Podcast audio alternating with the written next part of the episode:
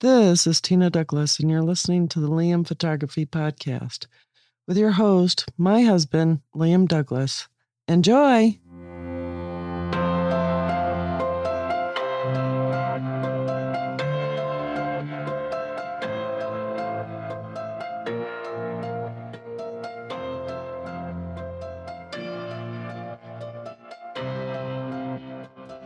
Greetings, everybody. You're listening to the Liam Photography Podcast. I'm your host, Liam Douglas, and this is episode 366.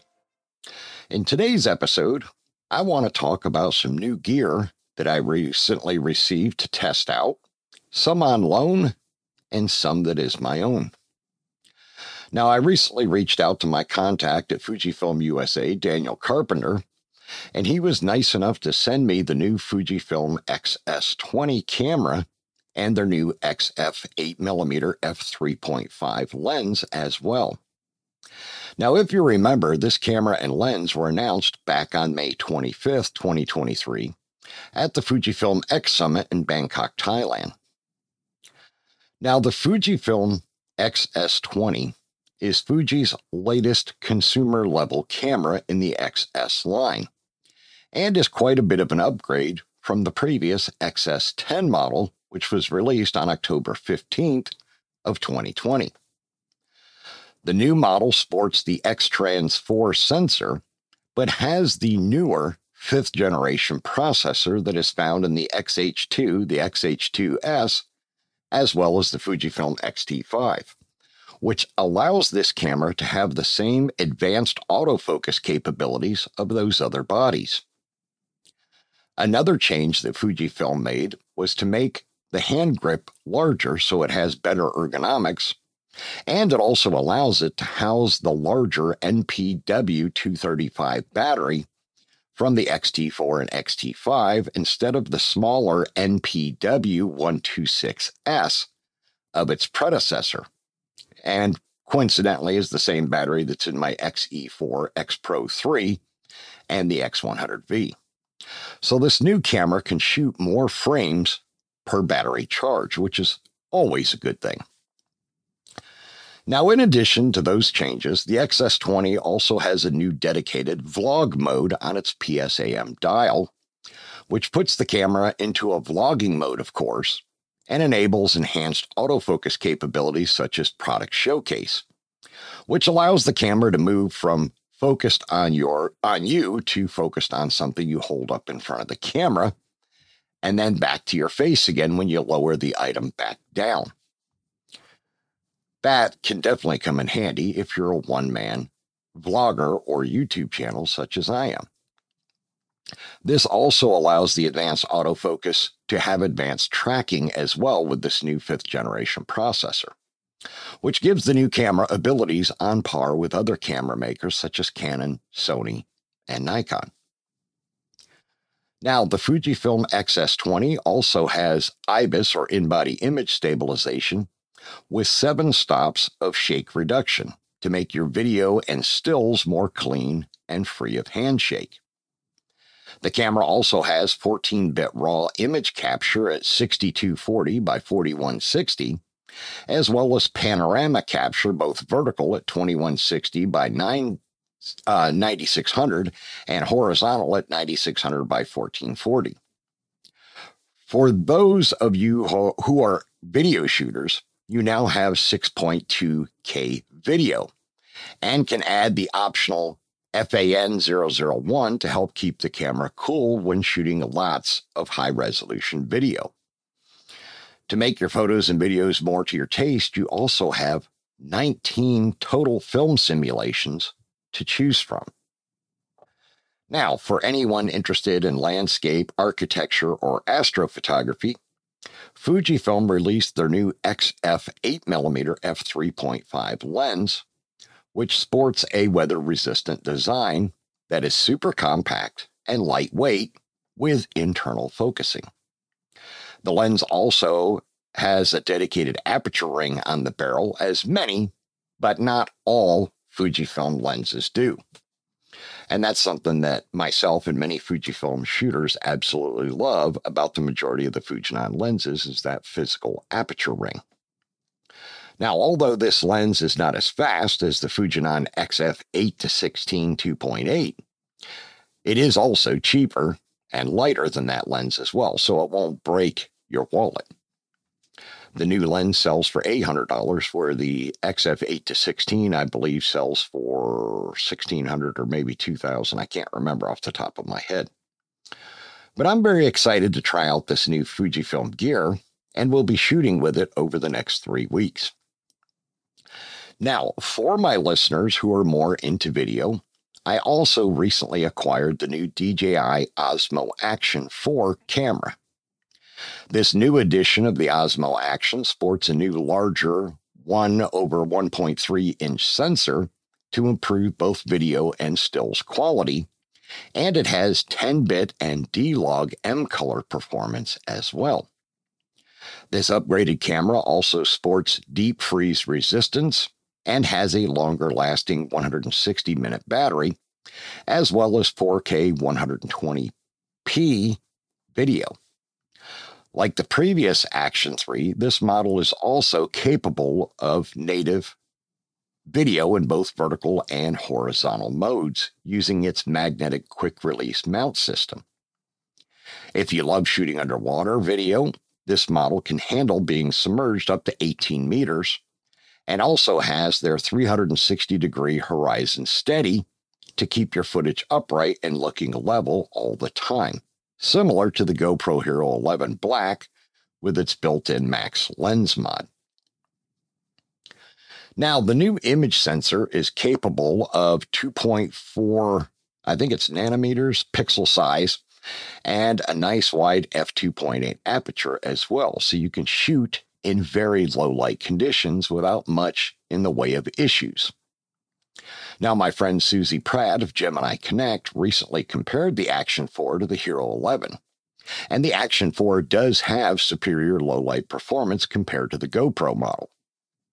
As soon as this new camera was announced, I was excited, and I had been planning to get a second Osmo action camera to go with my first one. And now I was able to get the Action 4, so I now have one of each the Action 3 and the Action 4. Now, I have not had much time to use and test the Action 4 myself yet, but that will also be coming over the next two to three weeks. And I'm planning to use it while we're up north for our Labor Day visit. Now, I'm going to take a short break right here, and then I'll be right back. We hope you're enjoying this edition of the Liam Photography Podcast. The best way to support the show is to subscribe in Apple Podcasts, Google Podcasts, or anywhere else that you get your podcasts. If you want to leave comments or suggestions for future episodes, you can call or text the show at area code 470-294-8191. And you can email the show at liam at liamphotographypodcast.com. You can find the show notes and links at liamphotographypodcast.com, and you can tweet the show at liamphotoatl using the hashtag Liam Photo Podcast. And now back to the show. And we're back. So, even though the new Action 4 camera is more capable than the previous Action 3, it's still not quite as good as the Hero 11. But DJI is making great strides in their advancements with their action cameras. And I can only assume that they will reach or overtake GoPro by the time the Action 5 or 6 release in the next couple of years. Unless, of course, GoPro makes some massive advancements on their own. Now, GoPro has been doing some innovating with their own action cameras, and the Hero 11 has a new larger sensor that allows it to shoot at 8 by 7 aspect ratio, and their new Hypersmooth 5.0 stabilization. They've also released the new cold weather Enduro battery. Now, additionally, the GoPro is now natively able to go to 33 feet without issues or need of an external housing for those of you that like to shoot underwater video. GoPro has also recently changed to using a folding finger mount on the bottom of their camera so you don't need a housing in order to mount the cameras anymore. And the fingers are even replaceable if they become damaged. They're attached to the bottom of the camera using a couple of Phillips screws. You just take the screws out, pull the broken fingers off, and you can attach a new pair.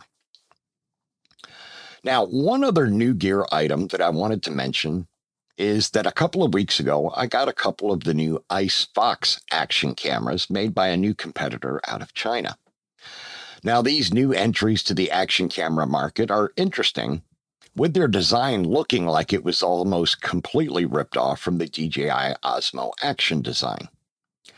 The Icefox cameras are considerably cheaper than the Osmo Action or the GoPro Hero line at only around $141 US, and they are capable of 5K video at 30 frames per second, and they're waterproof to 98 feet.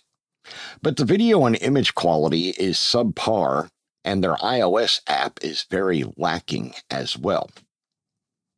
The only other big complaint I have about the Icefox cameras is their mounting system is a screw in one that is similar to the finger mounts of the other two cameras, but they put the screw in mount right where it's in the way of the battery door, which is also located on the bottom of the camera instead of the side, like the DJI and the Osmo or the GoPro. I mean, excuse me. Now, I plan on doing some more testing with the Icefox cameras, but as of this point, I wouldn't use them for anything more than maybe B roll footage. Now, one plus of the Icefox cameras is that they also include a lot of accessories with their camera, including their Wi Fi remote controller for working the camera from a distance, which is nice as GoPro charges you an extra $80 for their Wi Fi remote control. Now, on a new personal note in my life, I finally decided to become a North Carolina notary public, as I had been one for many years in Georgia. Now, in North Carolina, you can charge more for the service at $10 per signature versus Georgia's 2 But in North Carolina, you have to take a seven hour college class and pass an exam to become a notary. And in Georgia, all you had to do is buy the Secretary of State's notary guidebook and apply, and you were a notary. Now, I also like the commission in North Carolina is five years versus four in Georgia. And I'm doing this because I enjoy doing notary work. And in my new home area here in Roxboro, North Carolina, in Person County, there aren't very many notary publics.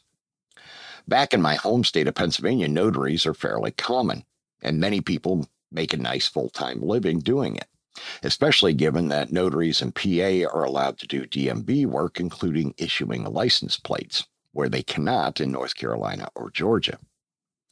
Now, here in Roxboro, I have not seen any notary signs in front of people's homes like I would back in Pennsylvania. And the only notaries we have in town are at a couple of the banks and one car dealership.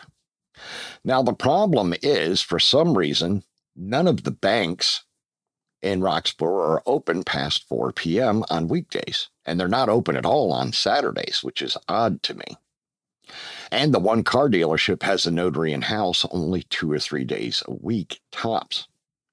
So, by becoming a notary public and doing it out of my home or as a mobile notary, I can offer my services to people that have to work weekdays until 5 p.m. or so, and I can accommodate them on weekends as well. Now, since I don't have a separate building I can use as a notary office, I plan to only be available by appointments for now so that Tina doesn't get annoyed at having people just show up to have notary work done at our house. Okay, so now that I've caught you up on the other things, both photography and non photography related, let's go ahead and look at some photography news stories for this week. Large format photographer considered underrated has finally been recognized.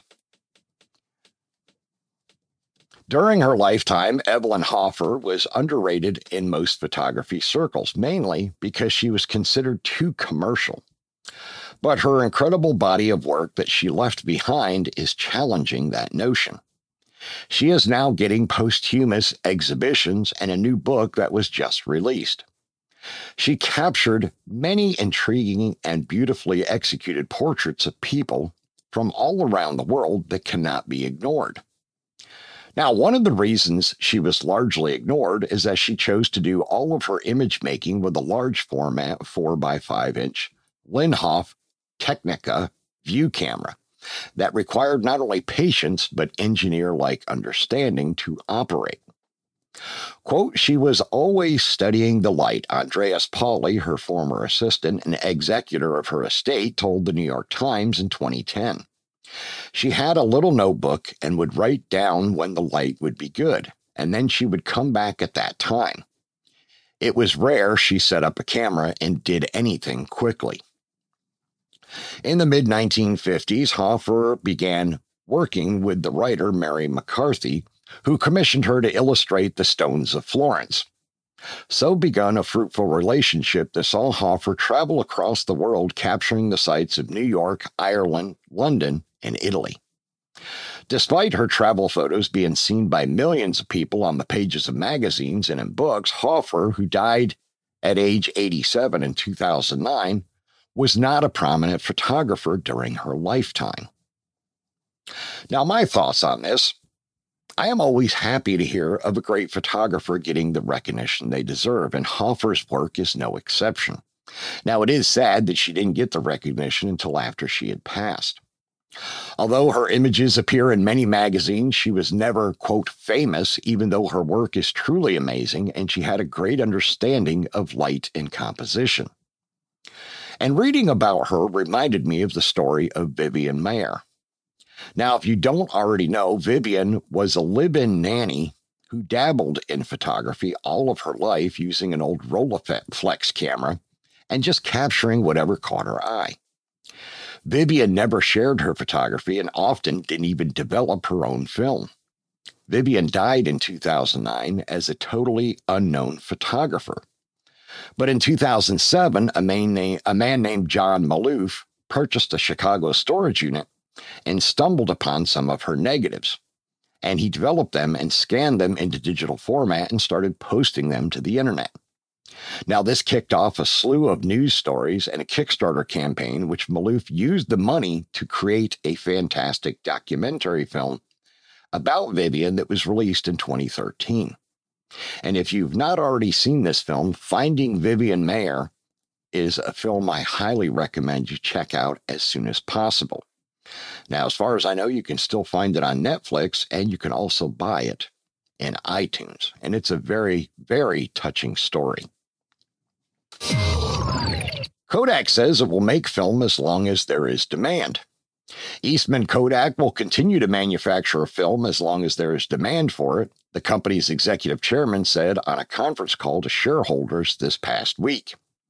As reported by Kosmo Foto, Eastman Kodak CEO Jim Kocenzia, uh, Kocenzia uh, reaffirmed the company's commitment to analog format. Quote, we recently renewed our supply agreement for film with our long term customer Kodak Alaris in a deal that will run through 2028. We are committed to manufacturing film as long as there is demand from the filmmakers and photographers worldwide, he says. In addition, we continue to see growing demand in our still and motion picture film business. A great example of the ongoing relevance of film as an artistic medium is Christopher Nolan's Oppenheimer film, which was shot on Kodak large format film stock, including both color film and a 65 millimeter black and white film created by Kodak specifically for the movie. Of note, the United Kingdom's Pension Protection Fund was seeking a buyer for Kodak Alaris earlier this year. It does not appear as though one has been found.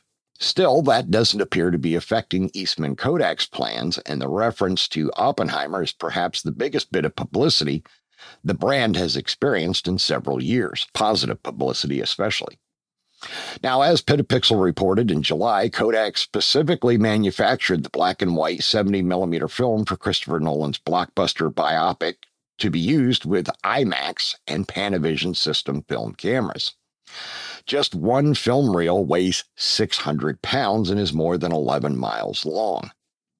Eastman Kodak's affirmation isn't just in the production of high end film, though. The company will also continue to manufacture consumer facing film as well, as long as demand remains high.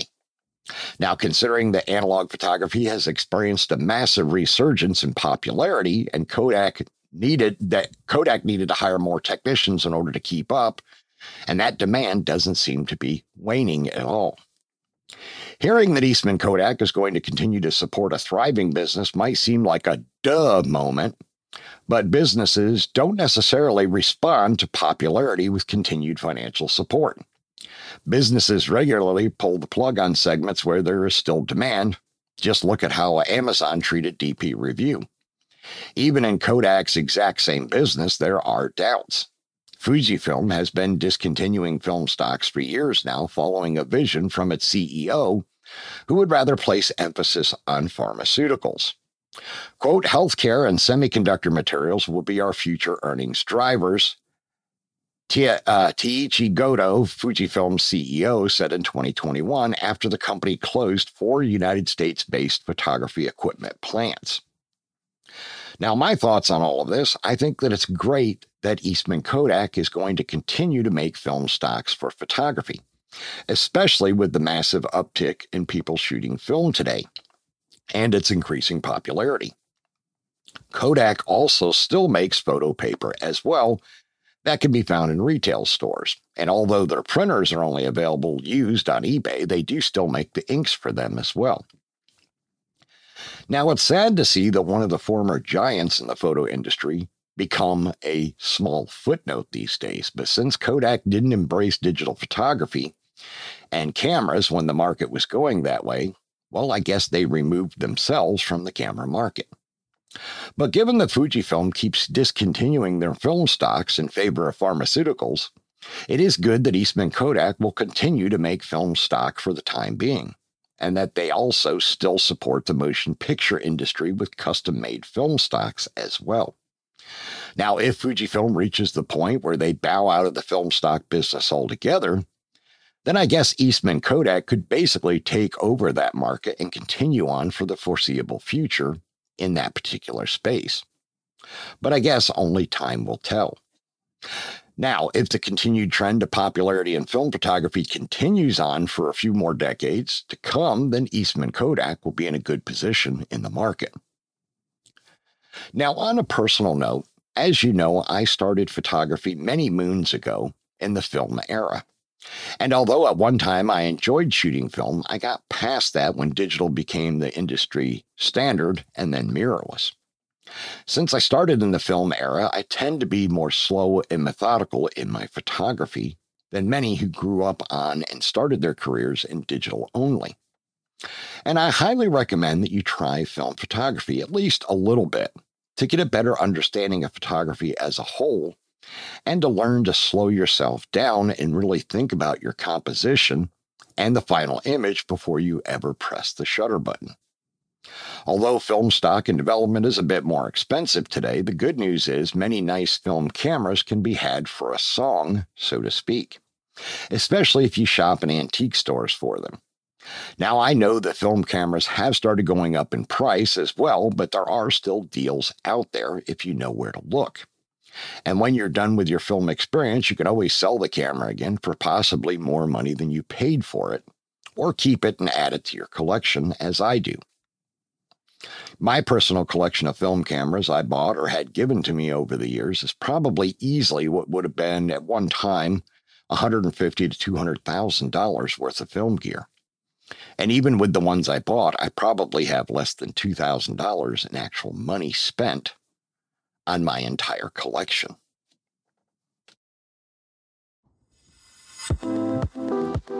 Remember to check out the Liam Photography Podcast Facebook group. It is a private group, and you must answer a security question to join, which is the name of the host of the show, myself, Liam.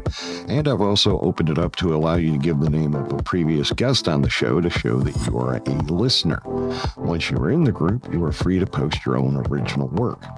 I'm also the admin of the Fujifilm GFX 50R group, which is the largest group for the 50R on Facebook. If you own or plan to own the 50R, you can request to join that group, but you do have to answer two security questions to join that group. You can find my work at liamphotography.net and follow me on Instagram, Facebook, and Twitter at liamphotoatl. If you like abandoned buildings and history, you can find my projects at forgottenpiecesofgeorgia.com and forgottenpiecesofpennsylvania.com. All right, that's it for episode 366 of the Liam Photography Podcast. I want to thank all of my listeners once again for subscribing, rating, and reviewing in Apple Podcasts, Google Podcasts, Spotify, and anywhere else you might be getting your podcast. If you're not currently a subscriber, why not? It's absolutely free, doesn't cost you a thing but a second of your time to hit that subscribe button for the show. And you could share it out on social media with your friends and family and encourage them to give it a listen as well. I'd greatly appreciate it. Now, also remember to stop by the Liam Photography YouTube channel, subscribe to the channel, and turn on all notifications so you can be notified when new videos release. Be sure to watch the videos, like them, comment on them, share them out on social media as well. And you definitely want the notifications turned on because I will be starting my next giveaway in September or October. I haven't decided exactly when I'm going to start it yet, but if you're subscribed and you get notifications for both this show and my YouTube channel, then you can find out exactly when the new contest starts and make sure that you get your entries in for your chance to win. All right, that's going to wrap up this one, folks. I will see you again next week.